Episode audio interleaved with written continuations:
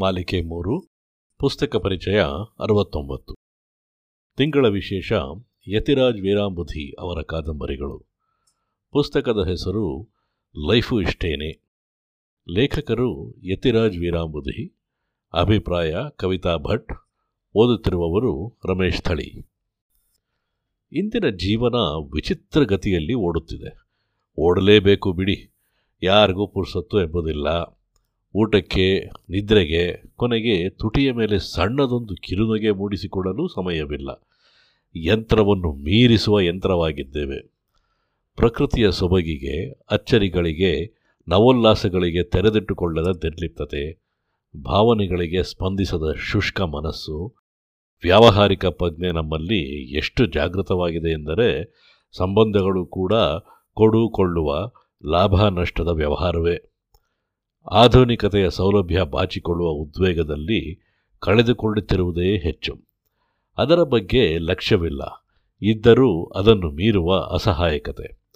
ಇದರಿಂದಾಗಿ ಸಾಮಾಜಿಕ ಹಾಗೂ ಕೌಟುಂಬಿಕ ಜೀವನ ಹದಗೆಟ್ಟಿದೆ. ಜನಸಾಗರದ ಮಹಾನಗರಗಳಲ್ಲಿರುವವರ ಪಾಡಂತೂ ಕೇಳುವ ಹಾಗಿಲ್ಲ. ಎಲ್ಲರೂ ರೇಸ್ ಕುದುರೆಗಳೇ. ಬದಲಾವಣೆ, ಅಭಿವೃದ್ಧಿ, ಜೀವನ ನಿರ್ವಹಣೆಯ ಹೋಗಕ್ಕೆ ಸಿಕ್ಕು ಮೈತುಂಬ ಚಿಂತೆ ಮಾನಸಿಕ ಒತ್ತಡ ತುಮಲಗಳನ್ನು ಹೊತ್ತು ತಿರುಗುತ್ತಿದ್ದಾರೆ. ನೆಮ್ಮದಿ, ಶಾಂತಿ, ಸಂತೋಷ, ಆರೋಗ್ಯ ಎಲ್ಲವೂ ಅವರಿಗೆ ಮರೀಚಿಕೆ.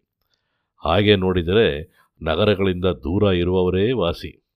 ಆಧುನಿಕ ತಂತ್ರಜ್ಞಾನ ಸೌಕರ್ಯಗಳಿಂದ ವಂಚಿತರಾದರೂ ಅದನ್ನು ಮೀರುವ ನಮ್ಮ ಸಂಸ್ಕೃತಿ, ಸಂಪ್ರದಾಯ, ವಿಶ್ವಾಸ, ನಂಬಿಕೆ, ಮಾನವೀಯತೆ ಹಾಗೂ ಸಾಮಾಜಿಕ ಜೀವನದ ಸೊಗಡು ಪೂರ್ಣವಾಗಿ ಕಳೆದುಕೊಂಡಿಲ್ಲ. ಇದೆಲ್ಲದರ ನಡುವೆ ನಮ್ಮೊಳಗೇ ಇರುವ ಸುಖವನ್ನು ಇನ್ನೆಲ್ಲೋ ಹುಡುಕುತ್ತಾ ಅಲೆಯುವ ತಹತಃ. ಇಂತಹ ಜೀವನದ ಜಂಜಡಗಳಿಂದ ಹೊರಬರಲಾಗದೆ ನರಳುವವರಿಗೆ ಯತಿರಾಜ್ ವೀರಾಂಬುಧಿ ಅವರು ಲೈಫ್ ಇಷ್ಟೇನೆ ಎನ್ನುತ್ತಲೇ ಕೈಚಾಚುತ್ತಿದ್ದಾರೆ. ಅವರೆಂದರೆ ನನಗೆ ನೆನಪಾಗುವುದು ಎಂದೂ ಮಾಸದ ಮಗುವಿನ ಮುಗ್ಧ ನಗು. ಜೀವನ ಪ್ರೀತಿ, ಸರಳತೆ, ಯುವಕರನ್ನು ನಾಚಿಸುವ ಉತ್ಸಾಹದ ಚಿಲುಮೆ, ಬರಹದಲ್ಲಿನ ಕ್ರಿಯಾಶೀಲತೆ ಸುಂದರ ಸ್ವಪ್ನಗಳನ್ನು ಸೃಷ್ಟಿಸುವ ಲೇಖಕ. ಬರಹಕ್ಕೂ ಬದುಕಿಗೂ ವ್ಯತ್ಯಾಸವಿಲ್ಲದ ಚೇತನ. ಲೈಫು ಇಷ್ಟೇನೆ ಒಂದೇ ಗುಕ್ಕಿನಲ್ಲಿ ಓದಬಹುದಾದ ಪುಸ್ತಕ. ಆದರೆ ಓದಿನ ಸವಿ ಹೆಚ್ಚಾಗುವುದು ದಿನಕ್ಕೆ ಒಂದೆರಡು ಬರಹಗಳನ್ನು ಓದಿ ಆಸ್ವಾದಿಸಿದಾಗ.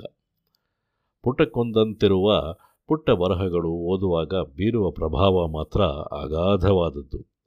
ಒಂದೊಂದು ಬರಹವು ಜೀವನದಲ್ಲಿ ಖುಷಿಯಾಗಿರುವುದು ಹೇಗೆ ಎಂಬ ಪಾಠ ಹೇಳಿಕೊಡುತ್ತವೆ.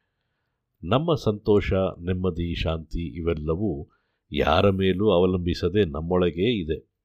ಹಾಗೆ ದುಃಖ, ನೋವು, ಅಸಹನೆ ಕೂಡ. ಇವುಗಳನ್ನು ಕಂಡುಕೊಳ್ಳುವುದೇ ಬದುಕು.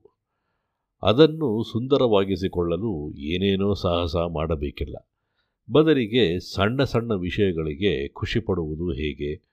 ಕ್ಷುಲ್ಲಕ ಕಾರಣಗಳನ್ನು ದೊಡ್ಡದು ಮಾಡಿಕೊಂಡು ಒದ್ದಾಡುತ್ತಾ ಮಧುರ ಕ್ಷಣಗಳನ್ನು ನಾವೇಕೆ ಕಳೆದುಕೊಳ್ಳುತ್ತಿದ್ದೇವೆ ಎಂಬುದನ್ನು ಎಷ್ಟು ಚಂದವಾಗಿ ಹೇಳಿದ್ದಾರೆಂದರೆ, ಓದುವಾಗ ನಾವು, ಅರೆ, ಹೌದಲ್ವೇ, ಲೈಫ್ ಇಷ್ಟೇನೆ ಎಂದು ಉದ್ಗರಿಸುತ್ತೇವೆ. ಪುಸ್ತಕದಲ್ಲಿ ನನಗಿಷ್ಟವಾದ ಕೆಲವು ಸಾಲುಗಳು. ಕಾರಣ, ಷರತ್ತು, ನೆಪಗಳಿಲ್ಲದ ಪ್ರೇಮವನ್ನೇ ನಿಜವಾದ ಪ್ರೇಮವೆಂದು ಪರಿಗಣಿಸಬೇಕು.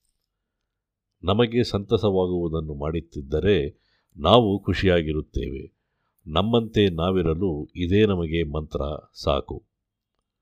ದೇವರೇ, ಈ ಒಂಟಿತನ ನಮಗೆ ಕೊಟ್ಟಿದ್ದಕ್ಕೆ ಧನ್ಯವಾದಗಳು.